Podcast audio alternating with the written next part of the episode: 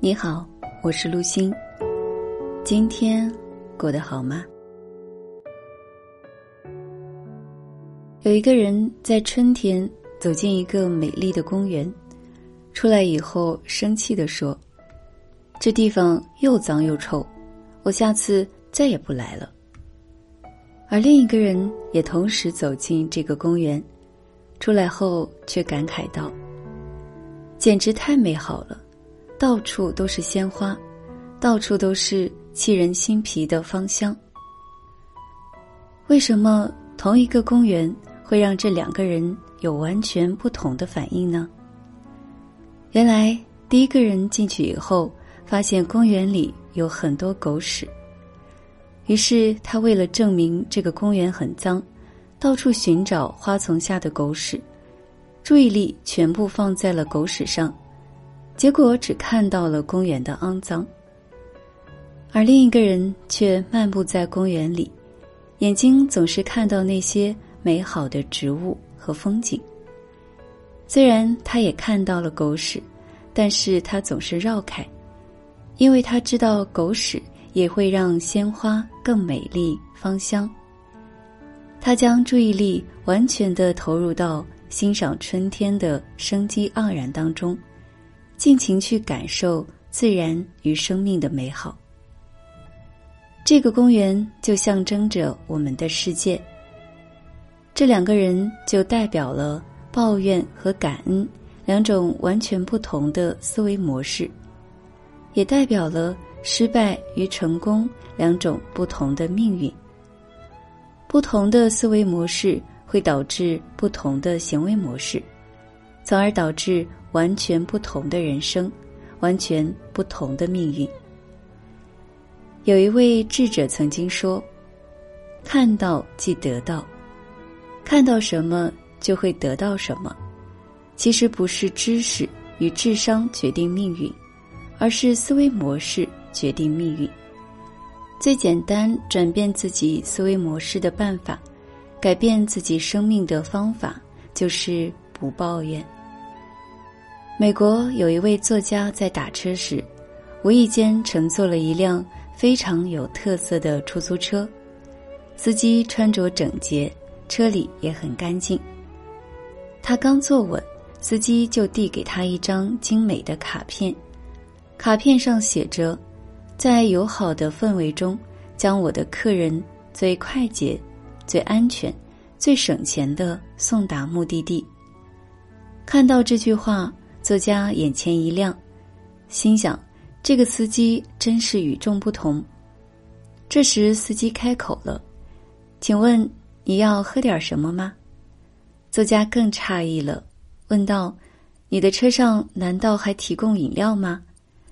司机微笑着说：“是啊，我提供咖啡和各种饮料，而且还有不同的报纸。”作家兴致来了，问道。那我能要杯热咖啡吗？司机从身边的保温杯里倒了一杯热咖啡给他，然后又递给了作家一张卡片。卡片上是各种报纸的名称和各个电台的节目单。作家顿时觉得这辆车太特别了，于是他没有看报纸，也没有听音乐，而是和司机聊了起来。途中，这位司机还善意的提醒作家，离目的地还有条更近的路，是否要走？作家觉得温馨极了，于是他好奇的问司机：“为什么你的车费和其他人收取的都一样？我坐别的出租车，司机都是抱怨堵车、抱怨收入，而你为何这样喜悦，而且还提供这么周全的服务呢？”司机回答道：“其实刚开始的时候，我像其他人一样，喜欢抱怨糟糕的天气、微薄的收入、堵车严重的一塌糊涂的路况，每天都过得很糟糕。直到有一天，我偶然间在广播里听到《不抱怨的世界》一书中的观点，书里说到，如果停止在日常生活中的抱怨。”能让任何人走向成功。我突然明白，我目前糟糕的情况，其实都是自己的抱怨造成的。所以我决定停止抱怨，开始改变自己。那一年，我只是微笑的对待所有的乘客，收入就翻了一倍。第二年，我发自内心的去关心所有乘客的喜怒哀乐，并对他们进行安慰，这让我的收入。更加翻了一番。第三年，也就是今年，我让我的出租车变成了全美国都少有的五星级出租车。除了我的收入上涨的，还有我的人气。现在要坐我的车，都需要提前打电话预约。而您，其实是我顺路搭载的一个乘客。与其抱怨命运。不如改变命运，抱怨生活不如改善生活。美国社会心理学家费斯汀格有一个著名的理论：生活中的百分之十由发生在你身上的事情组成，而另外的百分之九十则由你对所发生事情如何反应决定。也就是说，生活中有百分之十的事情。是我们无法掌控的，而另外的百分之九十却是我们能够掌控的。这被人们称为费斯汀格法则。他举了这样的一个例子：卡斯汀早上起床后洗漱时，随手将自己的高档手表放在洗漱台边，妻子怕被水淋湿了，就随手拿过去放在餐桌上。儿子起床后到餐桌上拿面包时，不小心将手表碰到地上摔坏了。卡斯汀疼爱手表，就照儿子的屁股揍了一顿，然后黑着脸骂了妻子一通。妻子不服气，说是怕水把手表打湿。卡斯汀说他的手表是防水的，于是二人猛烈的斗嘴起来。一气之下，卡斯汀早餐也没有吃，直接开车去了公司。快到公司的时候，突然记起忘了拿公文包，又立刻转回家。可是家中没人，妻子上班去了，儿子上学去了，卡斯汀钥匙留在了公文包里，他进不了门，只好打电话向妻子要钥匙。妻子慌慌张张的往家赶时。撞翻了路边的水果摊，摊主拉着他不让他走，要他赔偿，他不得不赔了一笔钱才摆脱。待拿到公文包后，卡斯汀已经迟到了十五分钟，挨了上司一顿严厉批评，卡斯汀的心情坏到了极点。下班前又因为一件小事跟同事吵了一架。妻子也因为早退被扣除了当月的全勤奖。儿子这天参加棒球赛，原本夺冠有望，却因为心情不好、发挥不佳，第一局就被淘汰了。在这个事例中，手表摔坏是其中的百分之十，后面一系列的事情就是另外的百分之九十，都是由于当事人没有很好的掌控那百分之九十。才导致了这一天成为闹心的一天。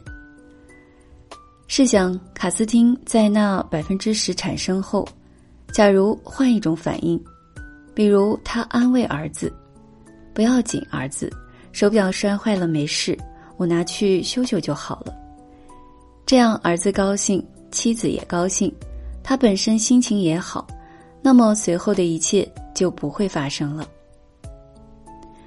可见。你控制不了前面的百分之十，但完全可以通过你的心态与行为决定剩余的百分之九十。这样的故事，其实在我们每个人的生命中都发生过。因为抱怨导致了一整天的不愉快，甚至带来更大的损失。在现实生活中，常听人抱怨：“我怎么就这么不走运呢？”